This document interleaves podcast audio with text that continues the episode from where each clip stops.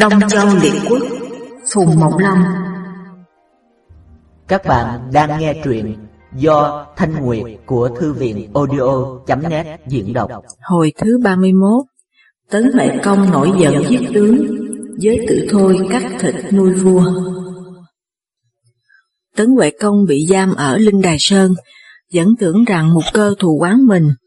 Không biết những việc một cơ lập kế để xin hộ liền bảo hàng giảng rằng Ngày trước tiên quân ta nếu biết nghe lời sử tô, không kết thân với Tần, thì không đến nỗi có việc này. Hàng giả nói, có phải là lỗi tại tiên quân kết thân với Tần đâu. Nếu Tần không nghĩ tình thân thuộc thì sao chúa công được về nước? Tần đã giúp cho chúa công về mà lại đem quân sang đánh. Để gây sự thù oán thì Tần có muốn đâu thế, chúa công nên nghĩ lại. Huệ công nín lặng, Chẳng bao lâu Tần Mục Công sai công Tôn Chi đến Linh Đài Sơn bảo Huệ Công rằng Các quan nước tôi ai cũng căm giận nhà vua, nhưng chúa công tôi nể lời phu nhân mà không dám dứt tình. Ngày trước nhà vua có hẹn với chúa công tôi xin nộp năm thành, nay nhà vua nên nộp ngay đi, rồi sai thế tử ngữ sang tần làm con tin, thì chúa công tôi sẽ cho nhà vua về nước. Bấy giờ Tấn Huệ Công mới biết một cơ có lòng thương mình mà xin hộ, nên xấu hổ không biết dường nào, liền sai quan đại phu là khước quốc, về nước tấn bảo lã di sanh, lo việc nộp đất và đem thế tử ngữ sang. lã di sanh đem địa đồ và những sổ sách đinh điền trong năm thành sang dân nộp tần mục công. Tần mục công hỏi, sao còn thế tử ngữ chưa thấy đến? lã di sanh nói, bởi nay trong nước không được yên, vậy nên thái tử tôi còn phải ở lại, chờ khi chúa công tôi về thì sẽ cho thái tử sang. Một công hỏi, vì cớ gì mà nước tấn không được yên? Lã Di Sanh nói, trong nước tôi ngày nay chia thành ra hai phái, phái quân tử thì tự nhận lỗi mình mà biết cảm ơn quý quốc, còn phái tiểu nhân thì không tự xét lỗi mình mà đem lòng thù oán quý quốc, bởi thế thành ra không được yên. Một công nói, người nước tấn có còn mong cho vua trở về hay không? Lã Di Sanh nói, phái quân tử thì chắc thế nào chúa công tôi cũng được về, nên muốn đưa thái tử sang để giảng hòa với quý quốc. Còn phái tiểu nhân thì chắc là chúa công tôi không về được, nên muốn tôn lập thái tử để chống với quý quốc. Cứ như tôi nghĩ thì quý quốc bắt được chúa công tôi cũng đã đủ lập quy, mà tha chúa công tôi lại càng tỏ được lòng nhân đức. Vừa có quy vừa có đức, ấy là cái sự nghiệp của một bậc bá chủ đấy. Nếu ngày nay quý quốc không tha chúa công tôi, thì chỉ làm cho phái quân tử đau lòng và phái tiểu nhân căm giận, phỏng kết gì cho quý quốc. Tôi dám chắc quý quốc không khi nào chịu bỏ cái sự nghiệp bá chủ ấy. Một công cười mà nói rằng, nhà ngươi nói cũng hợp ý ta lắm. Nói xong liền sai Mạnh Minh, con Bách Lý Hề, đi nhận lấy địa giới Năm Thành và đặt quan trấn thủ, lại sai công tôn chi đem quân cùng với lã di sanh đưa tấn huệ công về nước. Các quan đại phu nước tấn bị bắt từ trước cũng đều theo về cả, chỉ có quắc ốm chết ở nước tần. Nga tích nghe tin tấn huệ công sắp về, bảo Khánh Trịnh rằng, ngày trước nhà ngươi gọi hàng giảng đi cứu chúa công, khiến chúa công bị bắt, nay chúa công được về, nhà ngươi tất phải tội, Âu là nhà ngươi liệu mà trốn sang nước khác thì hơn. Khánh Trinh nói, cứ theo binh pháp mà nói thì làm tướng đem quân đi đánh giặc mà bị thua, cũng còn đáng tội chết, huống chi ta làm cho chúa công bị bắt, thì tội to biết dường nào. Nếu chúa công không về, ta cũng định đem gia quyến sang nước tần xin chịu chết. Nay chúa công được về, thì ta để cho chúa công trị tội ta, mà làm gương cho kẻ khác, chứ việc gì phải trốn. Nga tích nghe nói thương mà thở dài. Huệ công về gần đến đất giáng thì thấy tử ngữ đem các quan ra nghênh tiếp. Huệ công trông thấy Khánh Trịnh có ý tức giận mà hỏi rằng, nhà ngươi còn mặt mũi nào trông thấy ta nữa? Khánh Trịnh nói, lần trước chúa công biết theo lời tôi mà báo ơn nước tần, thì nước tần tất không sang đánh. Lần thứ hai biết theo lời tôi mà giảng quà với tần, thì tần cũng không sang đánh. Đến lần thứ ba, biết theo lời tôi mà không dùng ngựa tiểu tứ thì cũng không đến nỗi thua. Thế là tôi tận trung với chúa công đó, sao tôi lại không dám ra đây để nghênh tiếp chúa công? Huệ công nói, Bây giờ nhà ngươi còn nói gì nữa không? Khánh Trịnh nói, tôi có ba tội đáng chết. Có lời nói trung mà khiến vua không nghe, thế là một tội. Bởi được làm chức xã hữu mà khiến vua không dùng, thế là hai tội. Đi gọi người cứu vua mà khiến vua bị bắt, thế là ba tội, vậy tôi xin chịu tội chết. Huệ công không biết nói thế nào, sai Lương Do Mỹ kể tội Khánh Trịnh. Lương Do Mỹ bảo Khánh Trịnh rằng, bấy nhiêu điều nhà ngươi nói đều không phải tội đáng chết, nhưng nhà ngươi có ba tội này đáng chết, nhà ngươi có biết không? Chúa Công đang ở trong đám bùng lầy, gọi nhà ngươi đến cứu mà nhà ngươi không đến, đó là một tội đáng chết. Ta sắp bắt được vua Tần, nhà ngươi lại gọi đi cứu Chúa Công, làm cho ta không bắt được vua Tần, đó là hai tội đáng chết. Các quan đều cố sức đánh mà bị bắt cả, chỉ có nhà ngươi thoát thân trốn về, đó là ba tội đáng chết.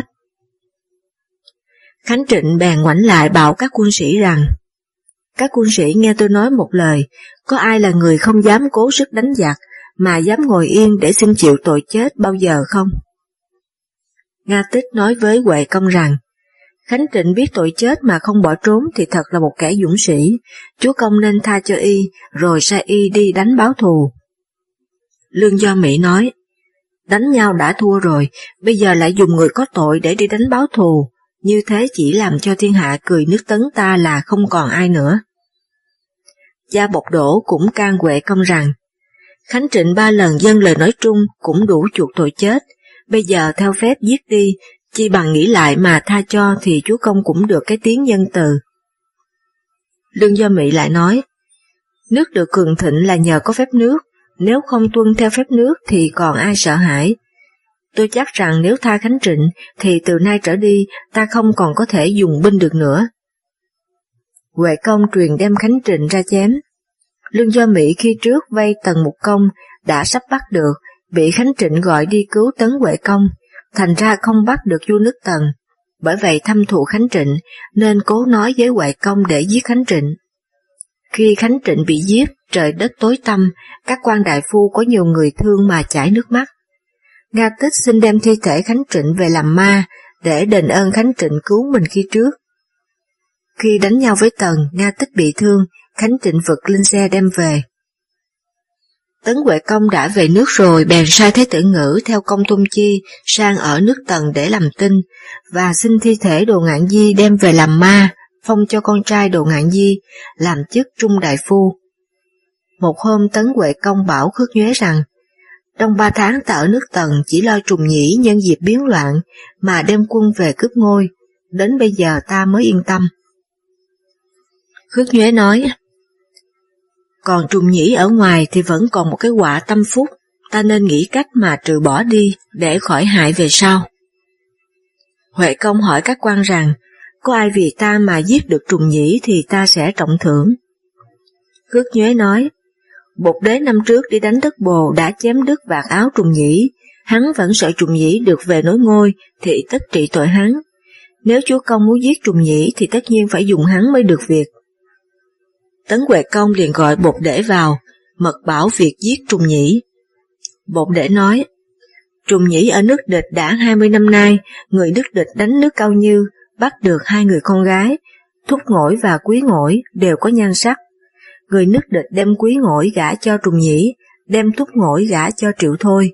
Hai người đã có con cả, đều vui cảnh vợ con, mà không lo gì đến việc về phía ta cả. Nay tôi đem quân sang tất người nước địch giúp trùng nhĩ mà sinh sự đánh nhau. Chưa chắc ta đã bắt được trùng nhĩ, chỉ bằng để tôi thuê mấy người lực sĩ, lén sang nước địch, rình lúc trùng nhĩ ra chơi bên ngoài mà giết đi là tiện hơn cả. Quệ công khen phải rồi cho bột để một trăm nén vàng để đi tìm kẻ lực sĩ, hạn trong ba ngày phải khởi hành sang nước địch. Hồ Đột là một vị lão quốc cửu ở nước Tấn bấy giờ, thấy bột để tìm kẻ lực sĩ gấp lắm, dẫu tốn phí bao nhiêu tiền bạc cũng không quản ngại, mới sinh nghi, đi hỏi dò những kẻ nội thị. Trong đám nội thị có người biết chuyện, thuật lại cho Hồ Đột nghe. Hồ Đột giật mình kinh sợ, tức khắc viết một bức thư, sai người sang nước địch, báo cho Trùng Nhĩ biết. Trùng Nhĩ đang cùng với Hồ Mao, Hồ Yến, hai con của Hồ Đột, theo vua nước địch đi sang ở bến sông Vị. Bỗng có người xin vào ý kiến, nói có thư của lão quốc cửu đưa sang. Hồ Mao và Hồ Yến nói, thân phụ ta vốn không hay viết thư, tất là trong nước có việc gì đây? Nói xong liền cho vào ý kiến, người nhà để trình bức thư của Hồ Đồ. Hồ Mao và Hồ Yến mở thư ra xem. Trong thư nói, chưa công lập mưu định giết công tử, hiện sai bột đế trong ba ngày thôi phải khởi hành sang nước địch. Anh em mày nên bẩm với công tử liệu mau mau trốn sang nước khác, chớ có chậm trễ mà mắc nạn. Hồ Mao và Hồ Yến kinh sợ vội vàng đem bức thư để trình Trùng Nhĩ. Trùng Nhĩ nói, vợ con ta đều ở đây cả thì đây tức là nhà ta, bây giờ ta biết trốn đi đâu được. Hồ Yến nói, chúng ta tới đây không phải có ý định lập nhà mà là có chí muốn lập nước, chỉ vì sức chưa đi xa được, vậy phải tạm dừng chân ở đây mà thôi. Nay ta ở đây đã lâu cũng nên tìm sang nước lớn khác. Việc bột đế đến đây chẳng qua cũng là lòng trời suy khiến để dục công tử phải lập chí. Trùng Nhĩ nói, nay định đi thì nên sang nước nào? Hồ Yến nói, nay tề hầu dẫu già, nhưng sự nghiệp bá chủ hãy còn, ta nên sang tề. Trùng Nhĩ khen phải mới không đi sang nữa, trở về nói chuyện với vợ là quý ngỗi rằng, vua nước Tấn sai người đến đây để định giết ta, vậy ta phải tránh nạn mà sang nước khác để rồi sẽ liên kết với Tần và Sở để về phục quốc. Nàng ở nhà trông nom hai con cái cho ta, đợi ta trong 25 năm, nếu không thấy ta về thì nàng cứ đi lấy chồng. Quý ngồi khóc mà nói rằng, làm tài trai chỉ ở bốn phương, thiếp không dám ngăn trở, nhưng nay thiếp đã 25 tuổi, lại chờ 25 năm nữa, thì thiếp già đời mất, còn lấy ai nữa. Thôi thì thế nào thiếp cũng cố chí mà đợi công tử, xin công tử chớ lo ngại. Triệu Thôi cũng từ giả với vợ là thuốc ngỗi. Ngày hôm sau trùng nhĩ sai hồ thúc, sắp sửa xe ngựa và đầu tu thu xếp tiền bạc để khởi hành. Bỗng thấy Hồ Mao và Hồ Yến quảng hốt chạy đến, nói là họ đột ở nhà thấy bột đề đã khởi hành rồi, nên không kịp viết thư, lại sai người sang chụp công tử phải đi ngay. Trùng nhĩ nghe tin kinh sợ mà rằng, sao bột đề đến chóng như vậy, Nói xong không kịp chỉnh đốn hành trang, liền tức khắc cùng với Hồ Mao và Hồ Yến đi ngay. Hồ Thúc thấy Trùng Nhĩ đã đi rồi, vội sửa soạn được một cái xe bò, để đem theo cho Trùng Nhĩ ngồi, còn bọn Triệu Thôi thì lục tục đi đất theo sau. Trùng Nhĩ hỏi đến đầu tu, thì không thấy đầu tu đến, thì ra đầu tu đã cuốn hết vàng bạc, bỏ trốn mất rồi. Trùng Nhĩ đã không có chỗ nương tựa lại mất hết cả tiền bạc, tình trạng lúc ấy rất đổi thảm thương, Trùng Nhĩ đi đã nửa ngày rồi, vua nước địch mới biết, muốn đưa tặng đồ tư trang, nhưng không thể nào theo kịp được. Vua nước địch biết chuyện. Tấn Huệ Công sai bột để sang trực giết Trùng Nhĩ, mới truyền cho các nơi quan ái phàm người qua lại phải phám xét thật kỹ.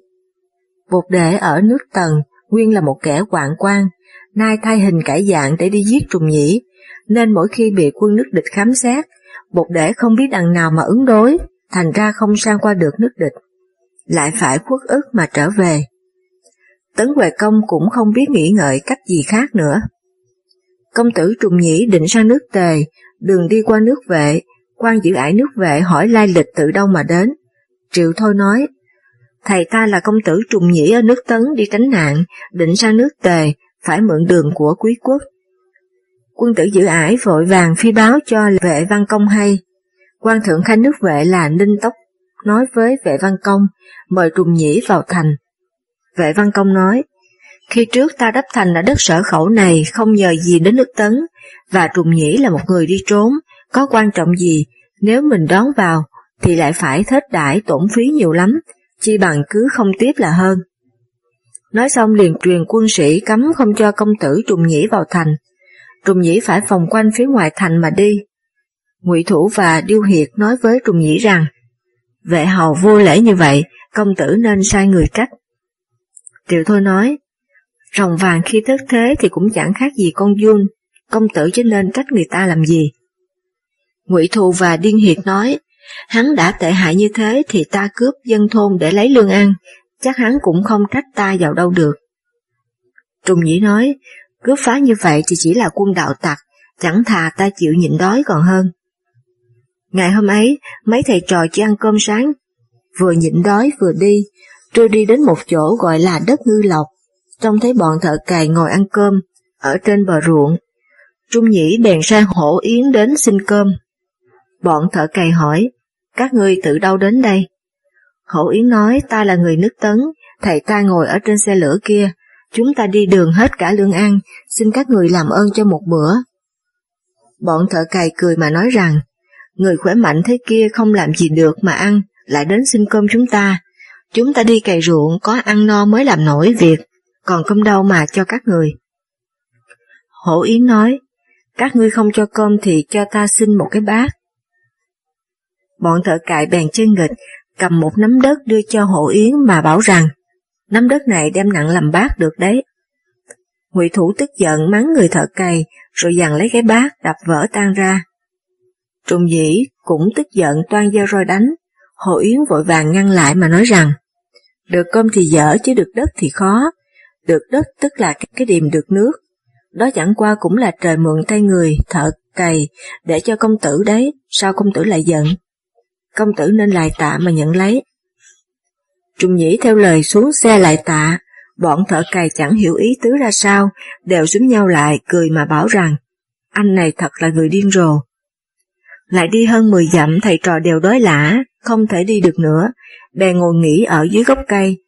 Trùng nhĩ đói quá, gối đầu vào hồ mau mà nằm. Hồ mau nói, Triệu thôi đi sao, hãy còn hố cháo, ta nên đợi hắn đến. Ngụy Thù nói, có còn hổ cháo nữa thì một mình Triệu thôi ăn, cũng chẳng còn đủ no, lấy đâu làm thừa. Bọn người bèn bỏ nhau đi lấy rau sam về luộc lên mà ăn. Trùng dĩ không thể nào nuốt được, bỗng thấy giới tử thôi đi một bát cháo thịt đến dân. Trùng nhĩ ăn lấy làm ngon lắm. Ăn xong, trùng nhĩ hỏi giới tử thôi rằng, nhà ngươi lấy đâu được cái này thế? Giới tử thôi nói, ấy là thịt đùi của tôi đó. Tôi nghe nói người hiếu tử bỏ thân để thờ cha mẹ, người trung thần bỏ thân để thờ vua. Nay công tử không có gì ăn, vậy nên tôi phải cắt thịt đùi tôi mà dân công tử. Trùng nhĩ ướt nước mắt mà rằng, ơn này biết bao giờ đền lại được. Giới tử thôi nói, tôi chỉ mong công tử về được nước tấn, ấy là trọn cái đạo thần tử của tôi, khi nào dám mong được đền ơn. Được một lúc Triệu Thôi đến, mọi người xúm lại hỏi, vì có gì mà đi chậm như vậy? Triệu Thôi nói, tôi bị gai đâm vào chân không thể đi nhanh được.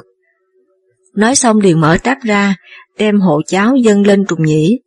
Trùng Nhĩ nói, nhà ngươi không biết đói hay sao mà lại không ăn hổ cháo này. Triệu Thôi nói, tôi đâu đói, nhưng khi nào dám quên công tử mà ăn một mình.